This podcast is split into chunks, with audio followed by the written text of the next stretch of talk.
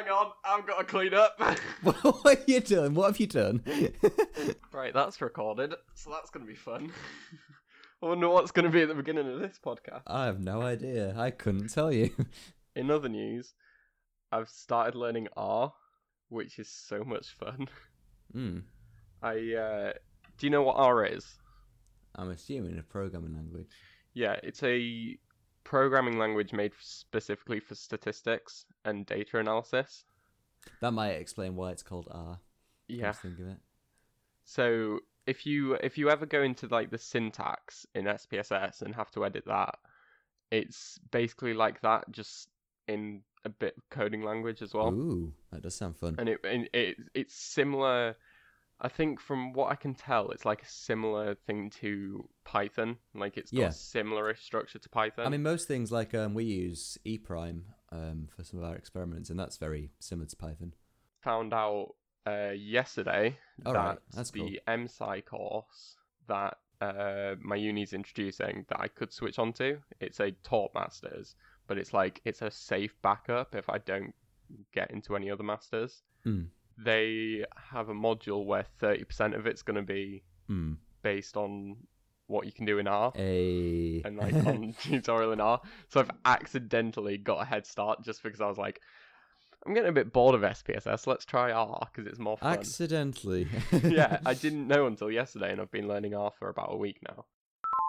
Good morning. You're listening to the Brood for Work podcast with Cameron, and Tom, the podcast for coffee lovers and scientists. or for anyone who wants a podcast to throw on and learn something new. So before we start, Tom, I'm just going to say to the audience that we've been having a bit of trouble with files, so we think that we might have lost one of the episodes that we have previously recorded, and it also meant that we couldn't upload over Christmas. By we, um, we actually mean me. So sorry about that. We don't we don't quite mean you. Like it it was a bit of a problem basically when we switched to me editing to Tom editing. mm, that's true.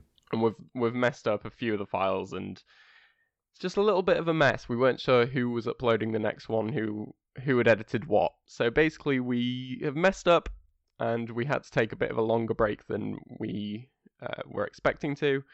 So there's still a few episodes to come out before you actually hear this one, but this is the one, the first episode that we're recording after the Christmas break, and it's now towards the end of January. So belated Happy New Year to everyone, I suppose.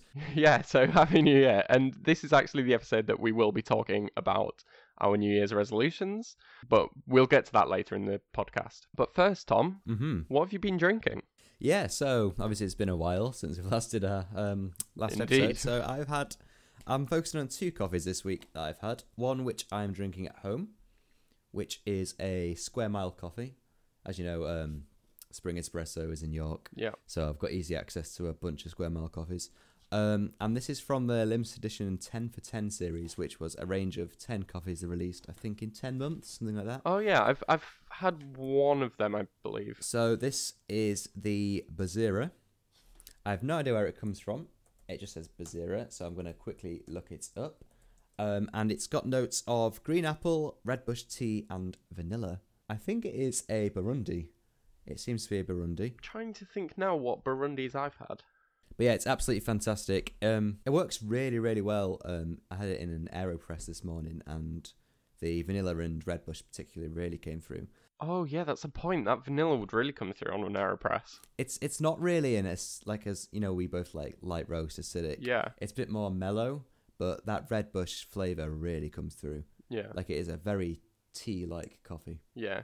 So when you said you listed green apple first, and then my my ears instantly were drawn to that one Mm, yeah, due to the acidic nature. it's very on. It's very on the forefront as opposed to normally you'd get that kind of green apple tanginess. Yeah, It's a very quick, quick, like sharp green apple taste, and then it kind of goes into a mellow um, red bush flavor, which is really, it's a really nice. yeah, Like I wouldn't call it this because I don't really drink them that much in the afternoon, but it's almost like an afternoon coffee.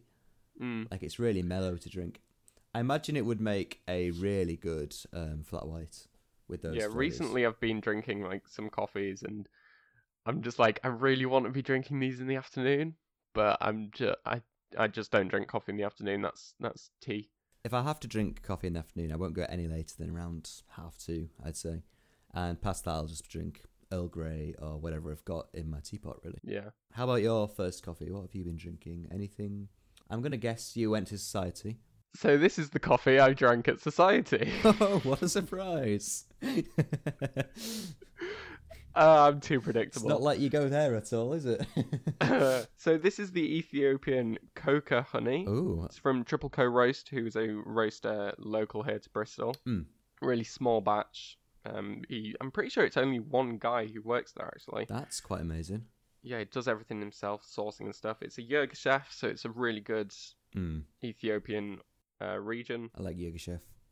So obviously, go into society, have it in an Aeropress. Of course, of course. Uh, this I had probably about a week ago now, and I ended up giving it four stars in my 33 coffees. Mm-hmm. It had like a uh, a light peach apricot nose, like not a dried apricot, but an actual like fresh apricot nose. Yeah. And then that really like translated that peach really came through. It's really strong Mm. and a bit and um so it's peach and blueberry I got.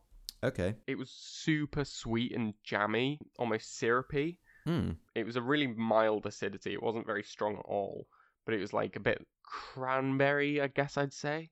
Yeah. So quite tart, I guess. Yeah. But then the thing that really made it for me was this really, really long, lingering, and really strong coconut finish. Yeah. So it went from this tropical peach into like this coconut, long lasting, like really just on the back of your tongue. It was just there for a good like 20 seconds. That sounds really good. I don't think I've had a coffee where it's been such a long finish. I'd probably say that was the longest uh, tail end of the tasting has has been for me. Yeah, that is really long, actually. Yeah. Like normally you get some aftertaste that lingers, but when you get like a proper lengthy tail on the flavor, Yeah, and it, it being so distinct as well, it was proper like coconut. Mm. Like it there wasn't no, there wasn't any mistaking.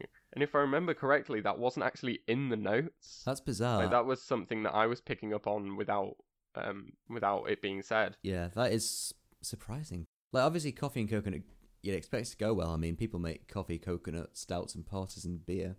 I can't say I've ever had a coffee with coconut notes. That's really fascinating. No, I think this will have been like one of my first that was so distinct for Mm. coconut.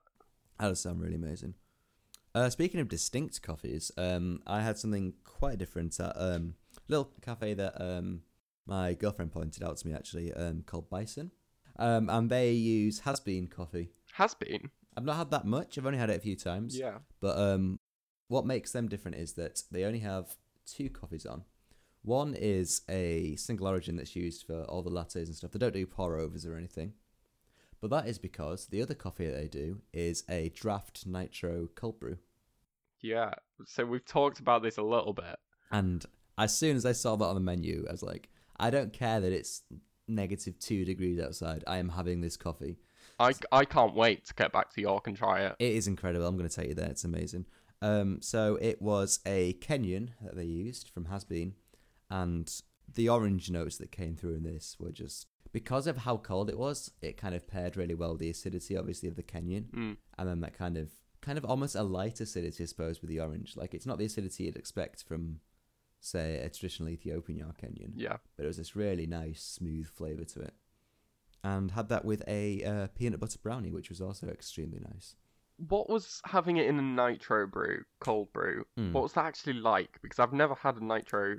It was surprising. I'll actually show you the photo now, obviously. I'll describe it for the listeners at home, but um, think of it like a pulled pint of beer. Yeah. It's actually had like a head on it. Yeah. It was super creamy, almost like drinking a stout, I suppose.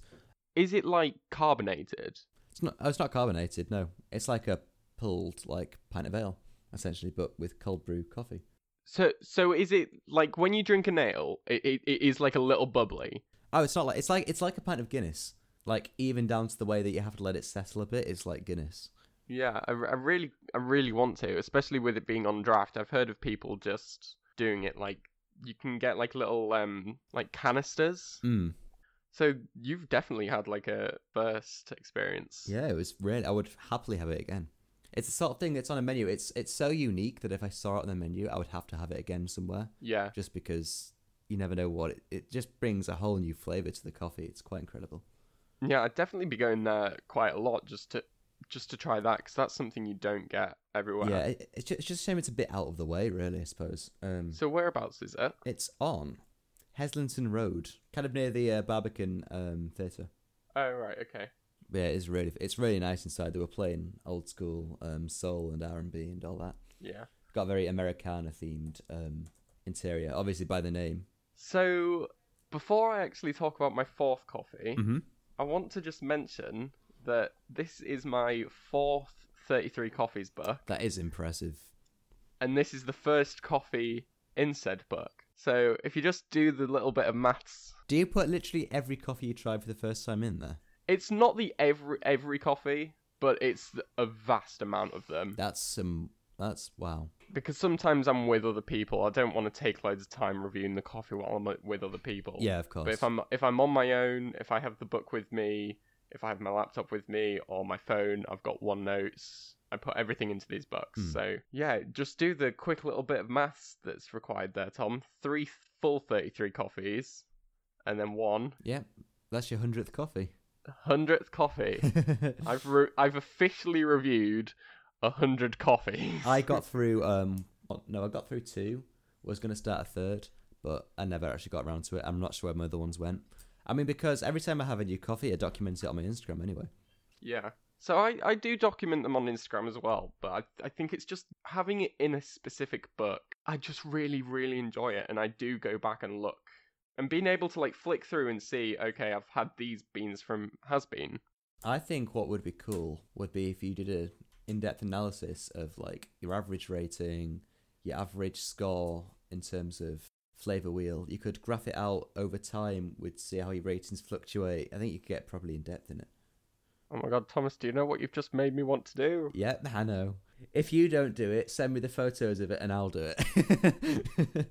It's, it'll take forever, but I, I do have that in mind now. I Mm. might do that. So I just want to say that I did. I first got this book. Obviously, it was it was well into our progression through coffee. yeah. but it was while we were still frequently going to Roost. So I got it on the 27th of March 2017. Wow. And it, in basically what's just under two years, I've reviewed 100 coffees. So essentially one new coffee a week. That's impressive. I've uh, toned down my followers on my coffee account just to like people to follow because I thought, why am I following people on my private personal account and my coffee account? Yeah. So I'm now following uh, 35 people. I, lo- I love going through and having to explain to people why I've like told them, oh, my Instagram's grind them brew, and then I've followed them on my second account. That's because I actually use my primary account, and I don't want just random people. I don't want to see your photos Hmm. necessarily. I go on Instagram for coffee. According to this, I've I've got 125 posts on this, not including the deleted ones that didn't fit with the style of my Instagram. Yeah, So probably more like 150 posts. this hundredth coffee that I reviewed. Yes. This is one that I had at home. Mm. and I've recently had some developments in my coffee setup at home because a I finally bought a, a gooseneck pour over kettle Finally. with variable temperature. Very much enjoying it. it makes such a difference, doesn't it? I would highly recommend that anyone out there who does pour overs on a daily basis get a pour over kettle. It makes a huge difference. Who would have thought it? I uh, I've I mean I thought that I got a good pour using the jug that I used that used to be my French press, Mm. but it was just nothing compared to the compared to the kettle. The ability to hold it at a temperature as well with the kettle is fantastic. It's so so useful. What temperature are you using? Just out of interest. So I use I haven't quite dialed it into what I think will be the perfect temperature. Mm. So I use 90 degrees. Yeah, okay.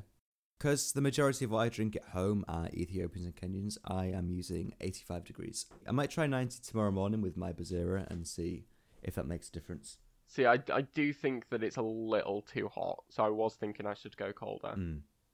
But it's also being able to select temperature. Side note, really useful for brewing teas because I brew quite a few white teas, Mm. which need to be brewed at 80 degrees. Whereas I, I'm still on Boronel black teas, which are 100 degrees. The second thing that I've got new in my home setter is I've got 0.1 gram scales Mm-hmm. instead of gram scales, which just allows me to have a little bit more precision. Yeah. and on top of that, the scales have a built-in timer as well.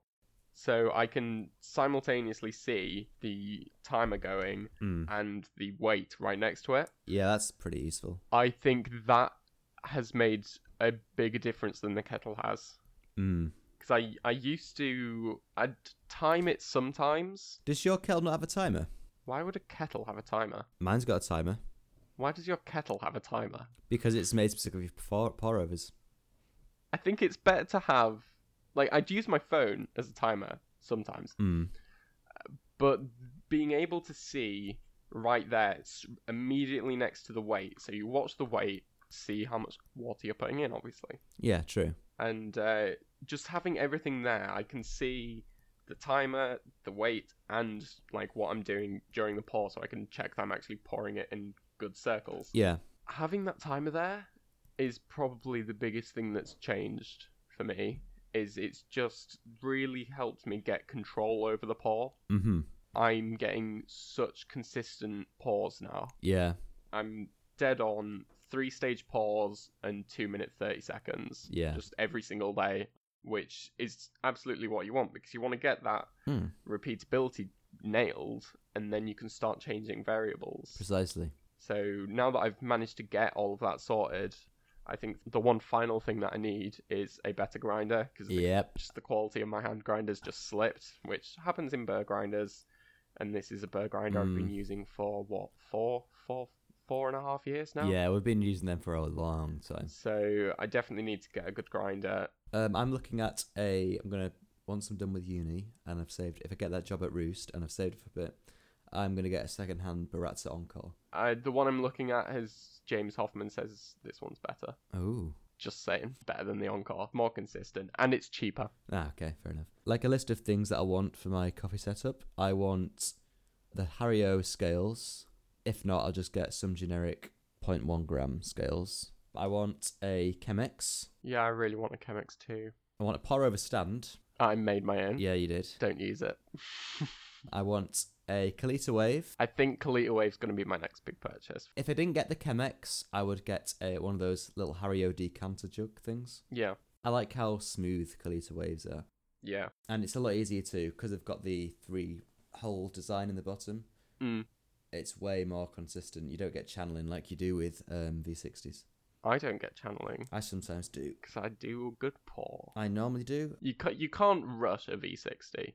Anyway, Anyway, my hundredth coffee. Mhm. I'll just quickly rush through this, despite it being an amazing coffee. I rated it five stars. nice. So this was a Liza Rwandan uh, single origin Mm. from Origin Roasters. Ah, very good. red bourbon variety, brewed in a V60 at home, as I've said. Uh, this was only a couple of days ago, Mm. and it's what I'm still drinking. And oh my god, I'm not sure if it's just because I've like upgraded my brewing setup or what, Yeah. but this is just an incredible coffee. Mm. Grape and toffee nose, and then just the most mouth-watering, bright plum notes. Like Ooh.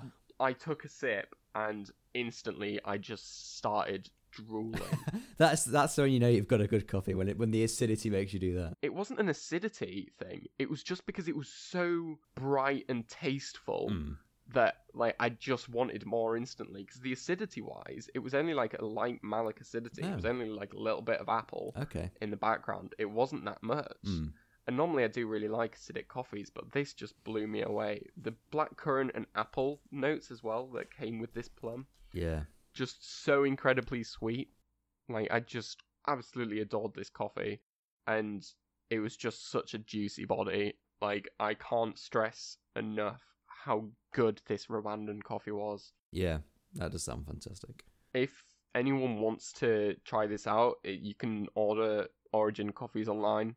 I would highly recommend it. It's it's one of my favorite coffees, and I don't know I don't know if I've just missed out the past few years because of my brewing setup, or if this coffee's just That good. head and heels above everything else, Yeah. or what's more, most mean- likely is a combination of the two. At this point, my coffee, I'm need to get you coffee because this was roasted a month and five days ago. I think what also really helps is I got this coffee and it was just it was the perfect time off roast. It was five days off roast when I tried it. That's about where you want. five days to a week. When I reviewed it, it was at its peak, and it is. It's also really holding its freshness. Yeah. I'll get some coffees, for example, from Pact, where I know for a fact they're fresh when I get them, Mm. and when I brew them, they give off so much gas. Mm. But I mean, that naturally dies down over time as the carbon dioxide escapes from the beans. But these are, I'm still brewing them to this day, and they're still giving off a lot of gas. Yeah. They're staying really fresh. I don't know what, what that could be because of, but It's odd. Yeah. Right. Should we move on to resolutions? yeah. So let's talk about our New Year's resolutions, Thomas. now, first question is, do you do New Year's resolutions? I try not to because they never stick. I mean, um, I just think of general goals that I want to achieve over time as opposed to I'm going to do something starting immediately Yeah, because the key to building a habit is obviously doing it in little bits. Don't try and go, I'm going to go run five miles every other day and go to the gym and eat healthy. I think that's where most people do mess up. I've been working on sorting out my waking up times. Yeah, Um, I don't care about sorting out my sleeping times because I've got insomnia. I could literally go to bed at eleven and not get sleep till three a.m. yeah, But as long as I'm getting up at roughly the same time, so I've been, I've got it down to around nine a.m. now. But I'm wanting to get it down. Obviously, I've got a couple nine a.m. lectures next week, yeah, so I'm wanting to get it down to let's say eight, and then eventually half seven, seven. yeah, Though obviously that'll get easier as it gets lighter, yeah. and I'm hoping by then I'm bleeding enough of a routine to make it stick. I don't really have many other resolutions. Like I couldn't even say I'm going to do more exercise because the only thing holding me back from running again is my injuries that I've got. Um, Yeah. So that's not even really a resolution. That's just I need to go to a doctor. um, it's a good resolution to have. Go to a doctor. um, I've got a thing of I'm going to read 25 books this year. Yeah, my, I've set the same reading goal. I've just got a Goodreads account. Really useful app that. Yeah. Speaking of reading, I've just finished my third book of the year. That's good going. I am almost finishing my first book. Um, a book you'll notice it on my Goodreads about punctuation because I'm a big nerd. Fair play. Um, I've not been updating it with pages because I keep forgetting. Yeah. Yeah, I don't bother. I, I, I think it's too much of a hassle Yeah. to update the pages every day. I just update when I've added a book. Mm. Uh, another thing that I want to do is both play more music and make more music. I've been really slacking with uploading covers and original tracks to my SoundCloud and stuff, so I need to fix that. Yeah, I think that's a really good goal to have. How about you? Have you got any life changing goals that you're wanting to do? Oh, 2019, Tom, is going to be the year that I get my life. Really? I, uh, I don't really do resolutions, and I'm not. I do feel like part of it is because like resolutions have just become a kind of thing where it's like, oh yeah, you set you set New Year's resolutions, you're just gonna fail. Yeah. you're just a failure at life. and if you go into it with that mindset, you've already failed. Yeah, and pretty much since first year of university, I uh, I've been doing monthly habits. Yeah. every month anyway. There's nothing different between New Year's and every other month. I do I do personally find having a month to get a new habit sorted. I think restarting that and doing a clean month really does help me. Lots of people say if you want to start a habit, just start it now. And I find just having that month to set it up and pretty much two months to actually set up a habit takes about 60 days. Yeah. Having that blank slate and being able to see it on the calendar crossed off, that does kind of help, actually help me. I find what happens with habits is people often make the mistake of thinking you need to be motivated. Motivation has nothing to do with a habit. What matters is having the self discipline to, on the days where you don't want to get up at 8 am and you want to stay in bed till Yeah. 10 or whatever. As soon as you fail one day, in my opinion, you've basically failed the rest of it. Yeah. Like with a ha- if I try and build a habit, I'm, I have to be super strict on myself on it. Yeah, so I don't exactly have New Year's resolutions, haven't done for a few years now because I have these monthly habit things. Mm. But one thing I have taken to doing this year because of Cortex is having a yearly theme. Mm. The year of less. And I've chosen for 2019 to be my year of focus. Okay. Because this year it's my year of it's my dissertation year. I've got loads of applications to be doing and obviously it's my final year. I've got loads of exams I need to be revising. It's just going to be a very very work intensive year. Mm. During second year I found myself slacking a little bit more while working. I just I lacked a little bit of motivation Mm. To do it. And as much as I absolutely love my subject and love what I'm doing, I just got a little bit burnt out and I just found myself getting really distracted and procrastinating a lot more. Yeah. So I think I've I've chosen this year of focus just to redirect my mind and so far it's really really working i'm finding it a lot more a lot easier to sit down to work knowing that this is my year of focus it's a really big psychological thing that's Mm. that's transformed my mindset for this first month Yeah. Every time I sit down to work, it's like, okay, my year of focus, I'll uh, I'll sit down, I'll work straight for three hours, and because every time that I want to get distracted, I'll go, oh no, year of focus. Nice. Yeah. It's it just re- it just rejogs my mind to continue what I'm working on, and it's working really really well. That does sound very effective. I'm fully aware of the fact that it's still the first month. Yeah. That's true. I'm fully aware of that, but so far it's been so beneficial and it's working really well. Mm.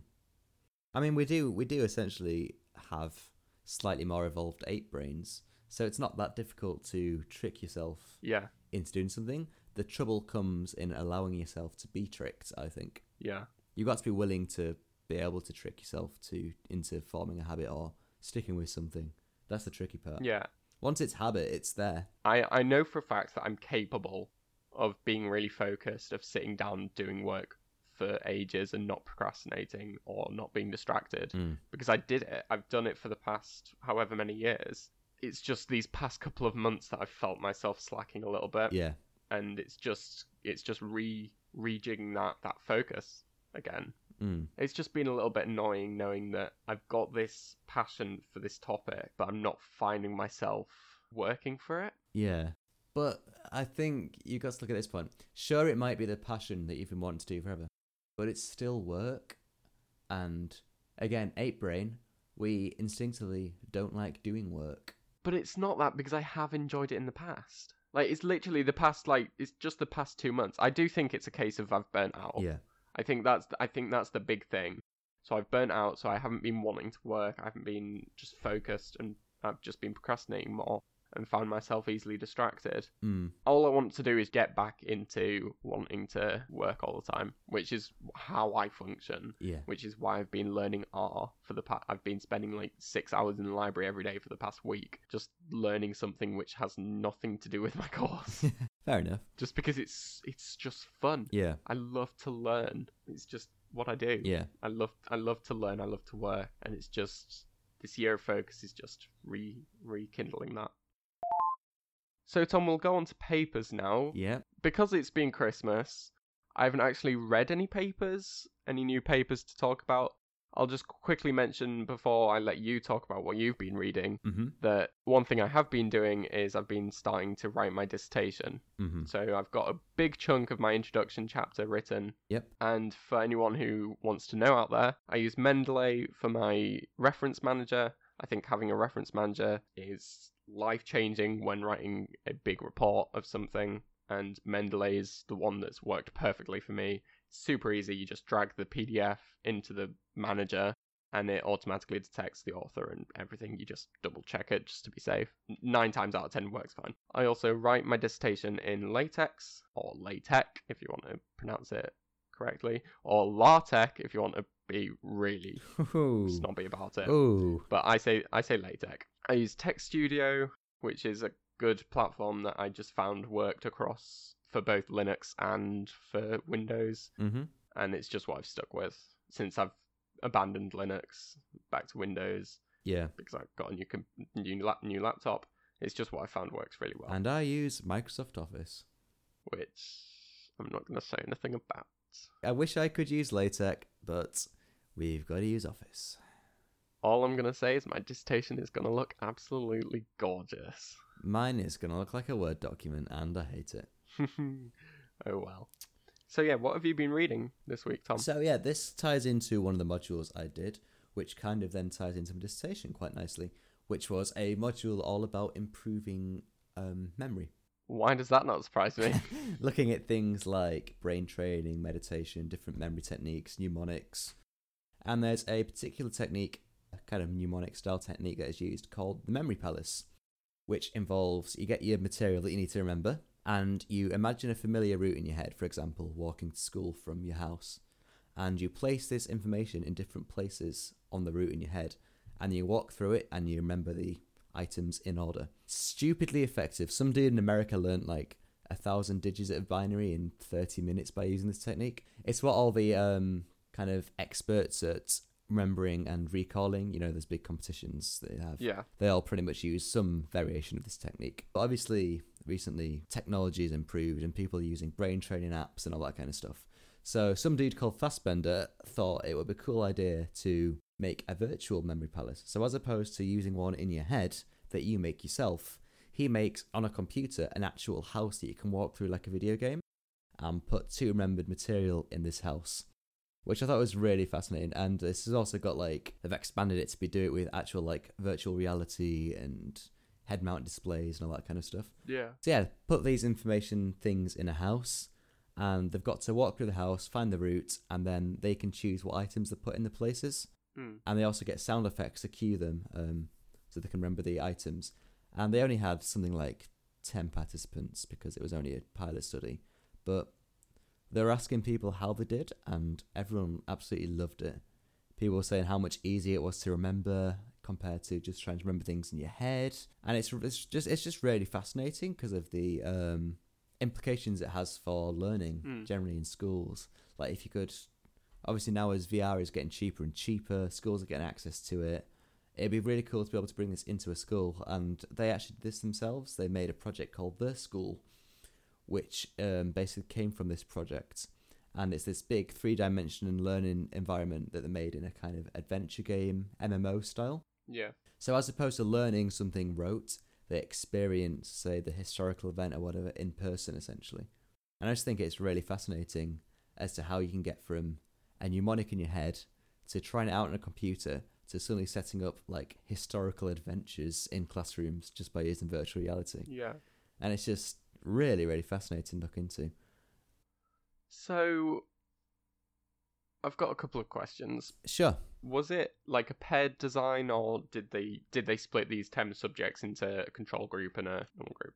Yeah, yeah. There was a control group who just did a word recall list task without using the virtual memory palace. Okay. who were also encouraged and trained to use the original memory palace technique. And then there was the group that did it with the virtual memory palace as well, which is surprisingly surprisingly good science for such a small um, pilot study. So Mhm. you kind of answered it just then, but Mhm. you said that when when putting it into the memory palace thingy, they could pick Yes, like the order or something. they essentially once they got to a location where a two remembered item was, they could pick from like a small bank of images which came with corresponding sound cues Yeah. Um, for them to remember. They only had so many items to choose from. Yeah. But do you Um, think that the act of actually choosing the item is the thing that helps them remember it? Or is it the walking through and being able to remember it because that's where the item is? Because I feel like there's two separate factors there. There's two separate things at which the consolidation of the memory can occur. Well, to um fix this, they didn't al- when they were picking the images, they weren't allowed any more time picking the images than they were looking at the words in the first part. So they literally had three seconds to pick an image. Okay. So it would have been just like looking at the a list of words. So it, it literally is just. It's this idea of walking through it in your head Mm, and remembering the locations. It is stupid. If it, like I can still remember the words we were using to do it in like week three of the lectures. Do you not think they could have just avoided that altogether by just not letting them choose the actual word and just placing objects? Uh, potentially, yeah. I'm not really sure why they did it this way, to be honest. And did they give the word list before? Like in the first test, they gave them a word list. Yeah, it was different a different word list, but they were given the list of words to remember for the first one, and then the second one they got to choose what they remember.